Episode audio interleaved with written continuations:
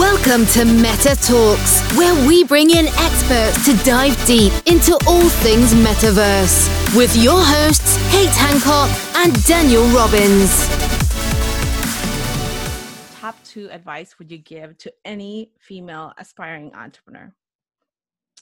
First and foremost is listen to your gut.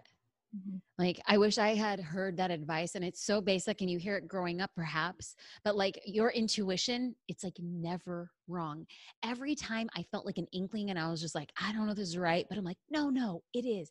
Every time I ignored my gut, I was wrong.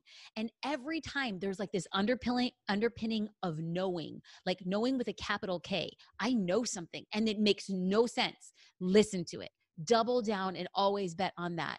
And the second piece of advice is jump and the net will appear. It just, there hasn't been a point like when you are built to actually build a business, there's never a point that even when you're in free fall, you're never afraid of like hitting rock bottom. You're afraid of not finding the answer fast enough. And it's just like, but you will never know the pressure of finding the answer until you actually jump. Jump and the answers will come to you 100% of the time. Love it. Now, how do you manage working with your husband? I know it's very mm-hmm. difficult. There are times. How do you manage that relationship to make sure you don't mix that together? How do you, how do you deal with that? So when it comes to working with like your partner in business and in life, it's super important for you to, for you to have clearly denoted roles and responsibilities.